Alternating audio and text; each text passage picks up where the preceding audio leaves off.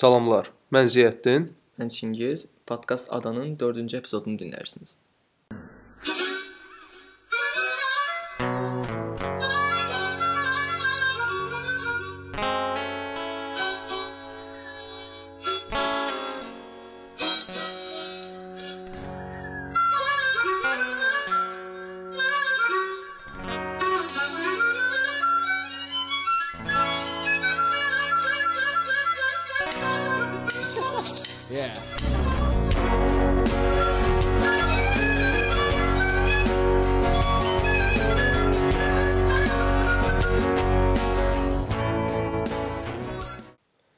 Bugünkü qonağımız Nurlan İlyasovdur.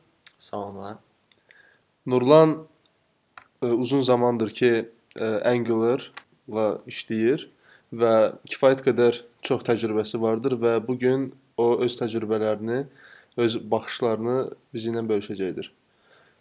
İstəyirsiniz gəlin belə başlayaq. Nurlan, Angular deyəndə nə nəzərdə tutulur? Ə, Angular bilirsiniz ki, JavaScript-in bir çox frameworkları son zamanlar məşhurlaşır. Angular da onlardan birisidir. Ə, Angular belə deyək, Google-un support elədiyi, Google-un dəstək verdiyi ə, bir JavaScript üzərindən qurulan frameworkdur. Harda biz ə, sırf ə, front-end, ə, yəni design UI ə, app, ə, applicationlarını ə, web applicationlarını, tətbiqlərini buraxırıq.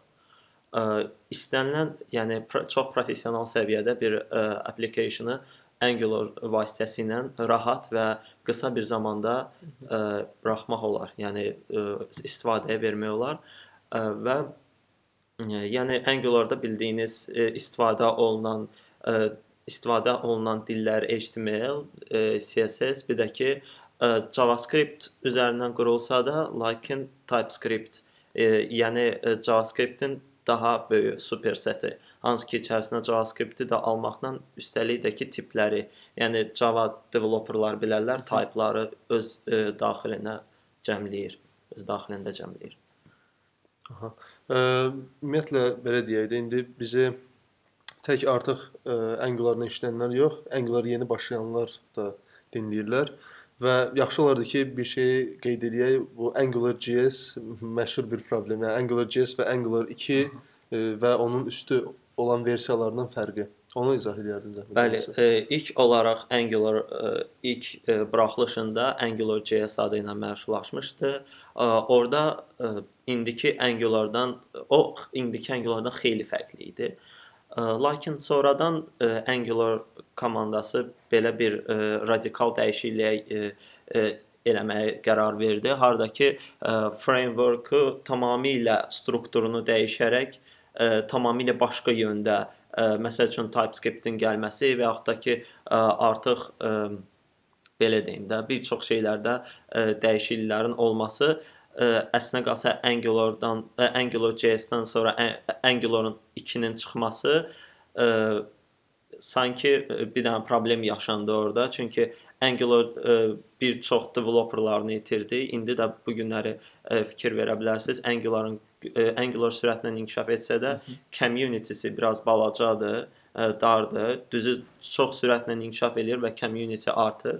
Amma contribution-ların sayı digər framework-lara nisbətən sanki zəifdir. Bunun səbəbi də odur ki, əslində qalsa əvvəllər Angular.js-də belə deyək, community var idi və böyüyürdü, lakin radikal dəyişiklikdən sonra Angular bir sıra developerlarını itirdi. Lakin indi bu dəqiqə bir çox e, release-də, bir çox davamlı buraxılışlar eləməklə, Angular-ın yeni versiyalarını çıxartmaqla e, daha daha da e, çoxalan community dəstəyi ilə e, inkişaf eləməyə davam eləyir. Deyirsən ki, köklü dəyişikliklər oldu da Bəli. Angular 1-dən sonra 2-yə keçəndə. Bəs developerlar üçün bu konvertasiya rahat oldu. Məsəl üçün kimsə istəyir ki, Angular 2-yə çevirsin öz yazdığı web app-i və bəli. Əs əslində qalsa bunun xüsusi metodları var. Bəli, Aha. Angular Angular JS-dən öz ə, elə bil ki, yaratdığı web application-ını çevirsin Angular 2-yə. Bu haqqda çox dərindən danışmayacağam, lakin bu mümkün bir şeydir və bunu rahatlıqla eləmək olar.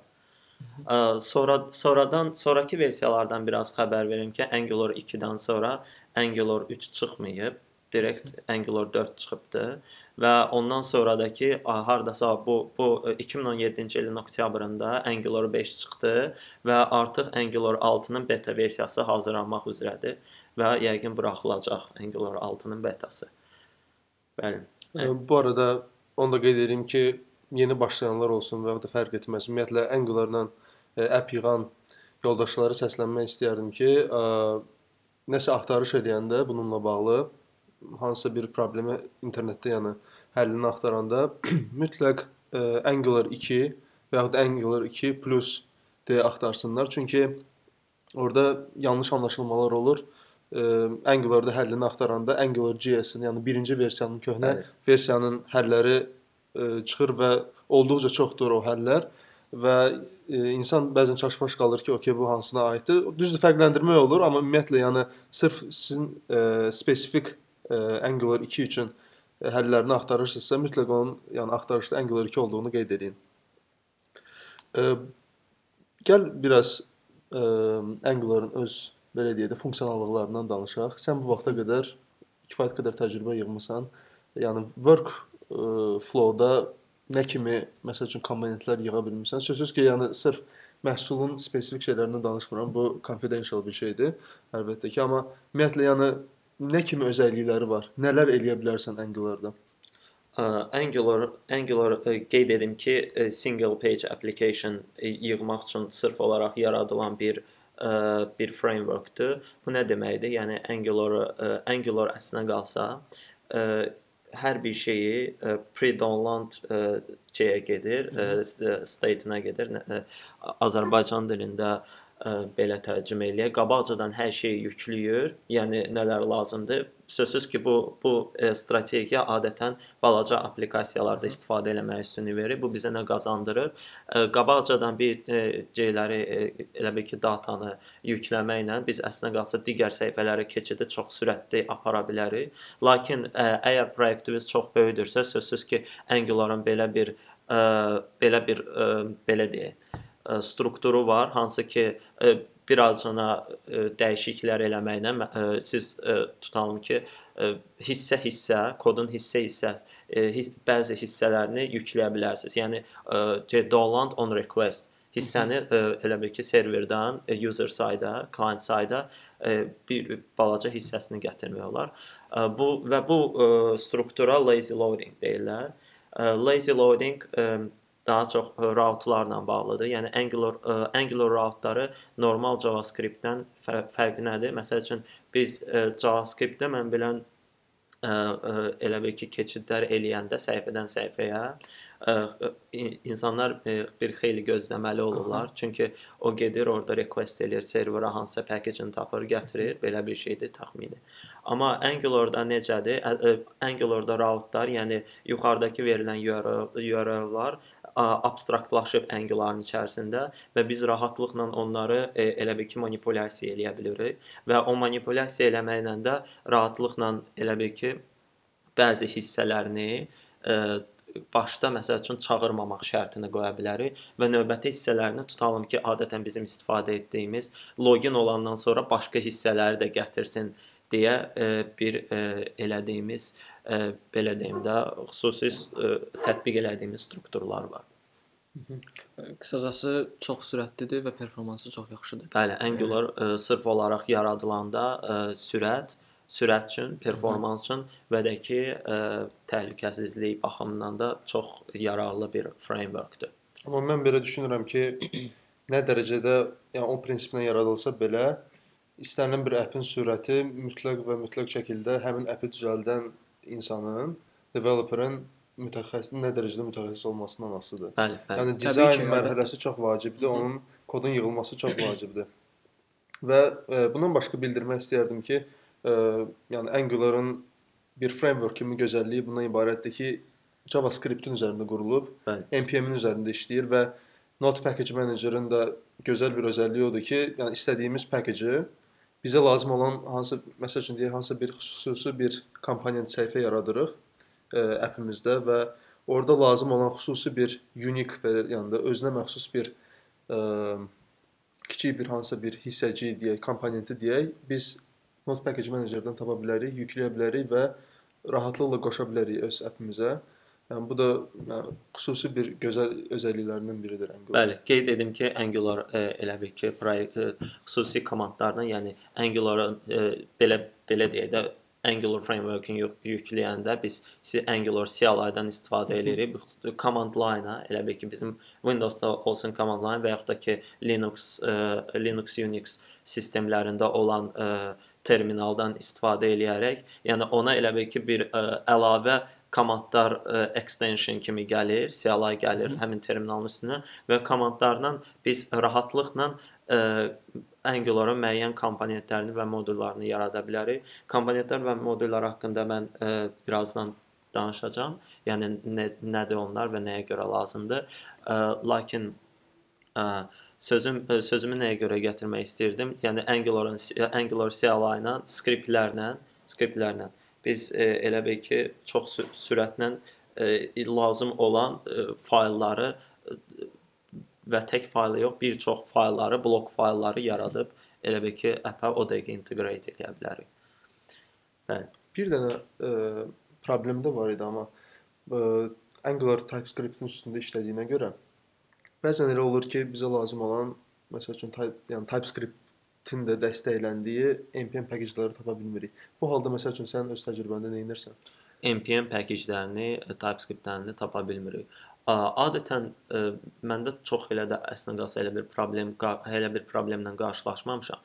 Məsəl üçün ə, e, Angular framework-ı üstündə gələndə ə, biz elə bil ki, ə, e, tutam ki, adətən npm package-lərini nə vaxt yükləyirik? Biz Git-ə deploy eləyəndə, Angular-ın Angular framework-da pro project script-lə yaradanda içində artıq hazır gitignore ə, ə, elə bil ki, faylı var, harda ki, ə, hazır artıq qabaqcadan deyilibdir ki, hansı fayllar Git-ə deploy olunmalıdır. Sözsüz ki, ə, library-lər heç vaxt deploy olunmur.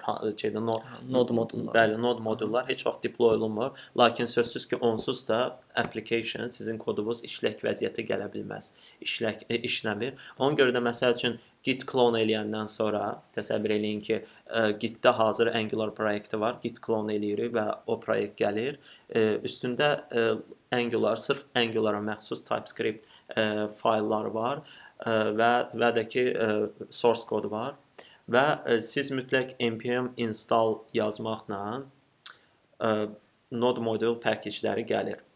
Ola bilər ki, məsəl üçün ə, belə deyim də trafikdə zətdə problem çıxa bilər və nəsə gəlməyə bilər. Onun üzərindən adətən mən həmin elə bil ki er error çıxartdığı, məsəl üçün deyir ki, bu bu bu ngx nə bilim nəsə package yoxdur. Onu təzədən özüm sırf olaraq yükləyirəm ayrıcana. npm install və package adını yazıram. O gəlir, yenə də düşür node modulusunun içərisinə. Lakin bir çox hallarda məndə ə, elə bil ki, bir dənə npm installla bütün node module, ə, node package-ləri, node modules package-ləri hamısı gəlirlər. Mənə maraqlıdır ki, məsəl üçün yeni başlayanlar üçün hansı resursları məsləhət görərdin? Çünki təbii ki, çoxdur resurs. Mən fikirləşirəm ki, Anguların öz saytında var da bu. Bəs Bəli. digər resurslardan nə nə fikirləşirsən? Angular-ın oxumağı sevənlər əslində qalsa Angular-ın saytında ə, demo project və yavaş-yavaş step by step ə, Angular-ı izah eləyən bir ə, e, belə deyim də proyekt var. Hero proyektdir, adı Hero-dur. Amma ə, e, mən şəxsən necə öyrənmişəm, düzdür o documentation-a, cüzcənə də baxsam da oradan ə, e, çox elə də götürdüyüm belə deyə də ə, olmayıb. Nəyə görə? Çünki mən adətən oxumaqdan daha çox videodan video Aha. üstünlüyü verirəm. Çünki video ə, qısa müddətdə nəticəyə nail olmağı imkan verir. Yəni praktiki biliklər üzərində daha çox möhkəmləndirirsən. Bəli, praktiki biliklər üzərindən ə, e, daha rahat olur və Hı. və də ki, ə, e, məsəl üçün mən ə, e, məsləhət görərdim təzə başlayanlar üçün ilk öncə Maximilianın ə, Angular 4 ə, Angular 4 ilə bağlı Hı. videosuna baxsınlar. 2 saatlıq videodur, free-dir. Udemy-də sözsüz ki, onun daha geniş e, videoları var, daha geniş versiyada və çox da elə də bahalı deyil videolar mən bilən diskount düşüblər onlar. Hardasa 10 dollardan çox olmamalıdır. Bəzən ümumiyyətlə free olur.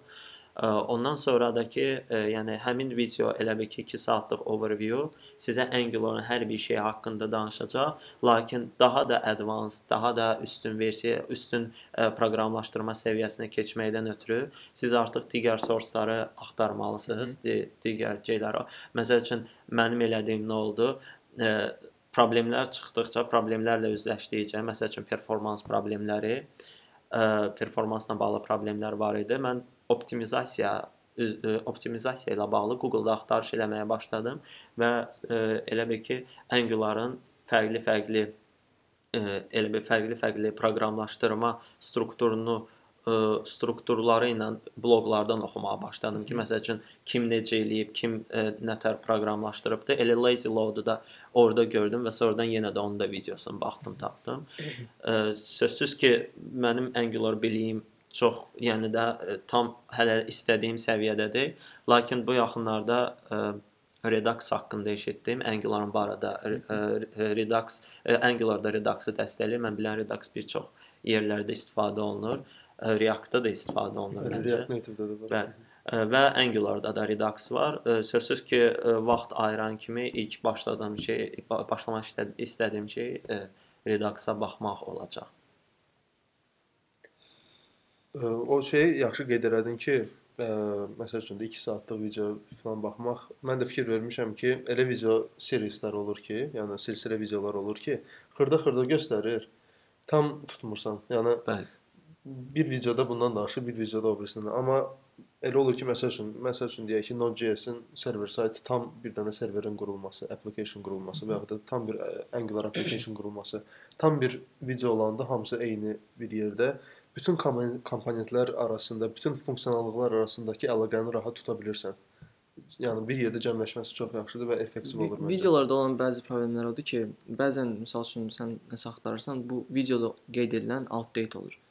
Çox az hallarda rast gəlinir, amma e, yenə də məsəl üçün sən videoya baxırsan, nəsə yazırsan, səndə işləmir. Ona görə ki, sən yeni versiya istifadə edirsən, oradakı videodakı isə e, köhnə versiya ilə bunu eləyib.